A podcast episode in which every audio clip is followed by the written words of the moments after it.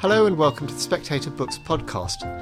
I'm Sam Leith, the literary editor of The Spectator, and this week I'm very pleased to be joined by Lisa Hilton, aka L.S. Hilton, the third instalment of whose Maestra Domina Ultima trilogy is out right now. Lisa is well known as a scholarly historian, but this trilogy is something different, written under the name L.S. Hilton, and these are her. They've been described as erotic thrillers, though they're, they're sort of uh, well, I don't know. In, in in my house, they're referred to as the dirty books. the dirty books. Hello, Sam. It's very Yeah. nice to be here. Your daughter calls them the dirty books. My, my daughter, my friends refer to them as the, as the dirty book, or sometimes the filthy book. Although I really don't think there's anything filthy about them. No, well, they are. I mean, there was much touted about these, these sort of erotic thrillers that they're dirty, they're filthy, but there's No, more about art not. history in this Um, book than there is about. Indeed, I mean they're, they're, really. they're really about they're really about art history and they're thrillers. I mean they're about a sort of good, entertaining story that I'd hope people might enjoy reading on the beach. But when the first one, Maestra, came out, it was compared to a book that begins with a number, and everyone thought the two things were quite similar. Seven Um, Pillars of Wisdom. That it? that would Yeah. be it. Yeah, seven habits of extremely sexy people. That one, and then of course I got hundreds, literally hundreds, of very angry letters from people who were E.L. James fans saying this book is an insult to E.L. James, because of course they thought it was going to be about a you know nineteen year old virgin and a billionaire, and it wasn't. So disappointed audience. Absolutely terribly did- disappointing for everybody. How did you get started writing these? Because you know, it's a it's a um, change of gear from what you normally do. It is a change of gear. Well, I'd written actually three novels. One which I think you gave a very nice review to and said that the cover was horrible, but the contents weren't bad years ago. And a couple of historical novels as well as my serious historical biographies. And then when the book that begins with the number came out, my then agent said, Oh, will you have a go at writing something erotic? So I did. And she said it was disgusting. So I stopped. And then I had this novel that I'd begun years and years ago when I very briefly worked for a couple of months in an auction house after I did my history of art degree. And I started writing this absolutely awful novel. It was a sort of Bridget Jones goes to Sotheby's. It was terrible pseudo chick lit. It's But- not Sotheby's in the book, is it? It's the, it's the not. house. It's the house. But I came across this novel. And I thought, oh, there is quite a good story about a forged painting in this. So I got the disgusting erotic novel and the terrible chick lit novel and put them together, and then found I'd made something which I quite liked. Which everyone, which everyone business, They call it hated. cut and shut job. Exactly, except that nobody wanted it. My agent wouldn't have a look at it. My regular publisher wouldn't buy it. Nobody wanted anything to do with it for years. At one point, I begged my history publisher to take it for no money. So can, I, I actually could not give this book away. People disliked it so much, which sort of made me feel a bit protective towards it. And obviously, you, you now have succeeded in giving it away. I mean, it's sold a lot. It's been a huge- it's it's sold quite. It's well. We've we've shifted a the world, few yeah. units, and it's going to be on on So the what telly changed? and What all changed? that. Who liked it? Christopher MacLehose and Mark Smith, who published Stieg Larsson, they were fans and they they sort of made it happen. Except now I'm going back to being an historian again, which I'm I'm quite excited about really. You've described the book as revenge fiction. No, I haven't. Have you not? no. well, you're quoted as having yes, described no, the book as revenge no. fiction. See, I think it's funny. I mean, I don't know whether you thought it was funny. Did it make you laugh? Yes, it did. Good. I mean, I, I think it's quite good fun. No, it, it's not any way about revenge. In fact, the heroine says quite early on that she doesn't see the point of it. It's a waste of time. She's quite sociopathic, and revenge is not a typical sociopath's trait. It's not really a logical thing to do, so they, they tend not to bother with it. No, I think it's it's more pleasure, I suppose, pleasure and perception that I was interested in writing about. The heroine herself, Judith Rashleigh, or although she's got three identities, Mm-hmm. She has many, many up with her at the aliases, beginning of- yes. beginning of part three. How are we to take her? I mean, how do you feel towards her? Because I mean, she's a character who, on the one hand, you know, she's there's a hint that she's had a rather tough childhood and a traumatic childhood, and you know, we're sort of feeling sorry for her in some respects. But then she's also, at one point, she commits a murder, and then goes sliding down a banister just for the fun of it, not to escape, but just because she hmm. sees a banister and thinks, "Oh, wee, let's slide down a banister." Well, I think perhaps if one had committed a murder, one might experience an adrenaline high, which might lead one to slide down a banister were the one convenient. So I don't think that's an implausible detail. What I was interested in doing throughout the books was investigating what women can and can't do on the page. I find it a paradox, for example, that you can do all sorts of things to women's bodies in crime fiction. You can perpetrate the most appalling violence upon them, and yet people still find it's it's shocking to see a woman who enjoys her own body. This I find extraordinary. Equally, it's perfectly possible for women to transgress so long as two literary rules are observed. One, they must have been traumatized, and two, they must be punished. If one thinks of anyone from Madame Bovary to Lisbeth Salander, uh, the same two rules apply.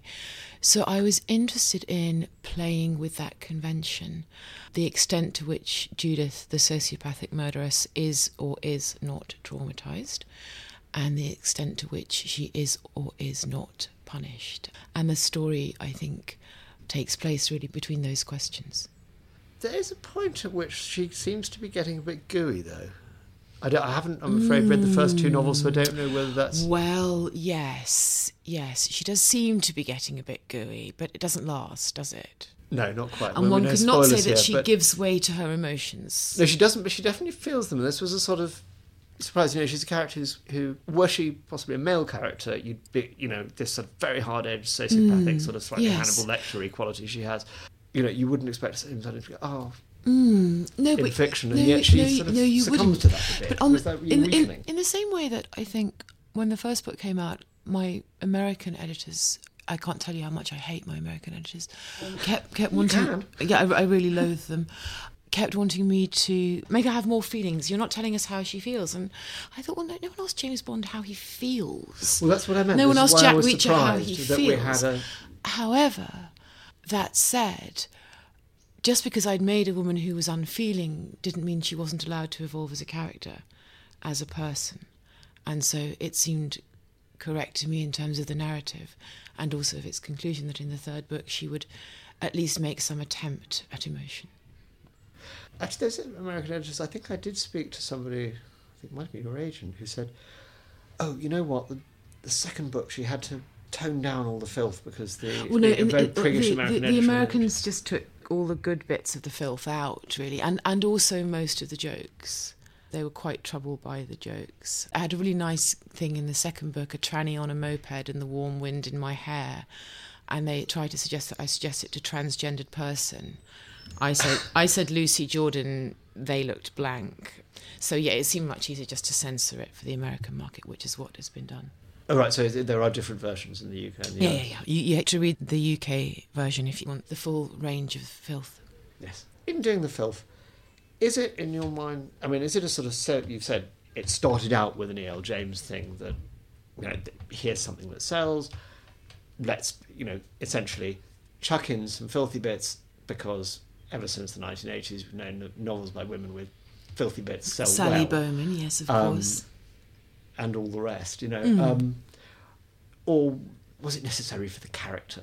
I mean, how well, much is it just um, giving a reader a one-handed? I wanted break? I wanted to write about sex in a way which seemed to me fresh and modern and honest. I mean, as you and I are having this conversation, there are millions of women all around the world sending videos of themselves masturbating to perfect strangers on Tinder, on WhatsApp, on Snapchat. This is happening as we speak it seems to me that the literary listening to the podcast. Actually. well, uh, stop uh, it. Perhaps at the same time, yeah. But um, and it seems perhaps that the literary world hasn't really kept pace with this reality. So I was writing about a young woman who is part of the Tinder generation, and I wrote the sex scenes in the language that I thought she would use, which seemed to me uh, entirely straightforward and, and not in, in the least bit shocking or salacious. They are necessary to to the movement of the plot, if you like, both in terms of the people she encounters during the pursuit of her activities and also moving the, the story on. What, however, I discuss this, it sounds sort of really Benny Hill, doesn't it? but I think, perhaps since you've been kind enough to read the book, you might agree that what the books are really about is is pictures. And They're about art. Yes, well, there's an awful lot in the book about how you fake a Gauguin. Yes, in the third book, it's a lot about that, and in number two, the featured artist is Caravaggio, and in the first one, Artemisia Gentileschi. And I suppose that's what I was really wanting to do was to write a thriller that was also perhaps a bit intelligent, perhaps had something to say about pictures and their, their role in our culture, how we feel about them, how they're treated. You're pretty savage about the people who buy and sell them. Yes, I am. I am quite savage. Oh, I, I think I'm quite savage about the reasons why. I think the idea of the commodification of beauty, particularly in in the contemporary art world, the idea of these temperature controlled warehouses full of unseen masterpieces that wait there, glimmering in the blackness, And is something I find in- quite in sort of upsetting. custom, you know, in between yeah, yeah, countries. yeah. They're, they're bought as, as in, investment chips, like you know, matchsticks or, or butter. I find that upsetting personally, but I also think it's interesting. The art market is the last great unregulated legal market. It has very, very few rules, and therefore it's open to a great deal of corruption. And of course, the art market is also where money and desire form a nexus with our changing ideas of what beauty consists in. So I think it's a really interesting place imaginatively.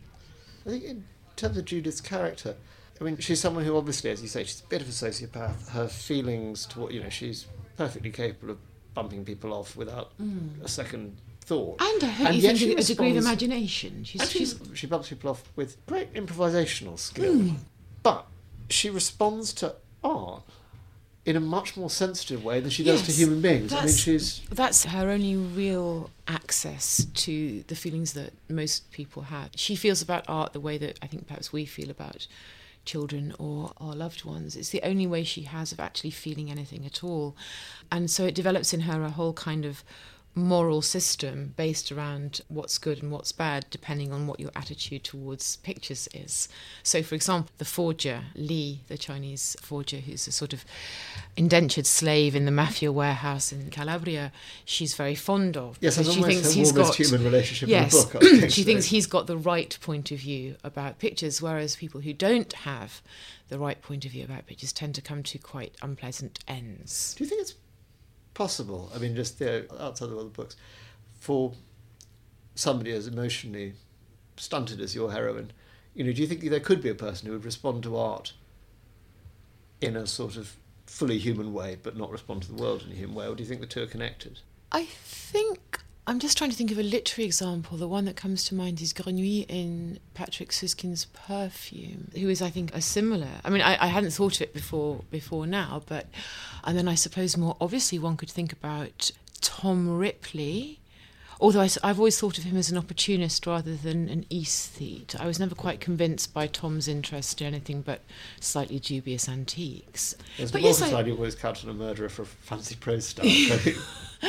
I think I think it is possible, yes. And I think actually, while Judith is not someone who makes art, I think there are quite a lot of people who make art, quite a lot of artists or musicians, or even perhaps very brilliant scientists who are not necessarily emotionally all that well equipped. do you feel fond of Judith? Tremendously. I'm really quite fond of her. I've talked about her a lot. I mean, the book's come out in 42 countries, so she's taken me on a lot of adventures, and I feel quite grateful to her. I got to shake hands with Meryl Streep because I made Judith up, so I think that's really cool. Yeah, see, you, you've gone silent. You're so impressed. I was, thinking, I was- I was trying to imagine Meryl as Judith, but I don't think that's going to happen. Judith's mum, she'd be ever so good as Judith's mum because you can always rely on Meryl for an accent, and I think she'd get really into playing, you know, the alcoholic scenes. I think she'd be great. I don't know if Um, she's ever done a Scouser, has she? I'm sure she could. Meryl can do anything.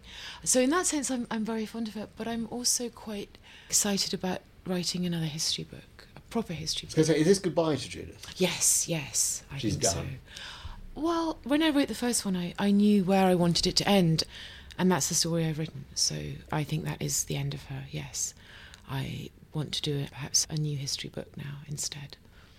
In terms of sort of predecessors, where I mean, you've mentioned, you know, Patricia Highsmith. He seems very obvious kind of referent. Are there other books you looked to or thought of, or um, that you read when you were?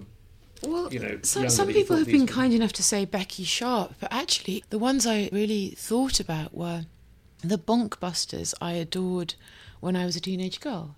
Shirley Conran's Lace which must show up how very old I am. I'm not Jackie Collins, actually. I was never a Jackie Collins fan. But yeah, Lace was a book that marked a generation. And it was that goldfish. And that, the, the, the, I, I, don't think the goldfish had consented either. No one had asked the goldfish's consent. Um, and I think it's disgraceful. But yeah, that, that combination of glamour, of escapism, of pleasure, and a, a sense of being excited about the world was what I wanted to convey in the books. Particularly with the first one, I had an idea of people reading it on their way to work on a sort of grey English day, and for a while being in this altogether more sparkling universe. At least that was what I was trying to do. Lots of sort of champagne and champagne in the Mediterranean and big boats and fantastic clothes and all the things that apparently make one frivolous to which I say, you know, for people who don't understand the use of fashion in the novel, I refer you to Philip Roth and the character of Claudia and the Chanel jacket. I think if Philip Roth's allowed to use clothes as signifiers, we can all do it, and it's okay. Do you feel you get judged differently from Philip Roth? Well, oddly enough, I do. I, I can't. I can't think why. No, I think there are certain aspects of the book which people tend to jump on without really thinking it through, and the use of fashion is one of them. I mean, Judith is of a generation which completely unself-consciously talks about curating my brand. Well, what they mean is putting pictures of themselves in a bikini on Instagram. The idea of the reified capitalist self has reached, I think, its zenith. In that respect, people think of themselves you as the brands. phrase reified capitalist self once in this book. I probably tried, and the Americans probably cut it. But I think a character who sees herself in terms of the things she has, the brands she wears, that she covets, that she collects, and which she passes through, is entirely legitimate and also realistic. I have to ask then, what's the serious history book you're writing next? Well, I think it's going to be about Vanbrugh. Vanbrugh as the architect of the Whig ascendancy which is not actually all that different to the dirty book really. I mean it's it's about someone with a tendency for you know bad bad, bad language sexual double entendre and so you know, social climbing. So it's basically the same book yeah. Brilliant. I look forward to it. Lisa Hilton, thank you very much. Thank you. That was a joy sam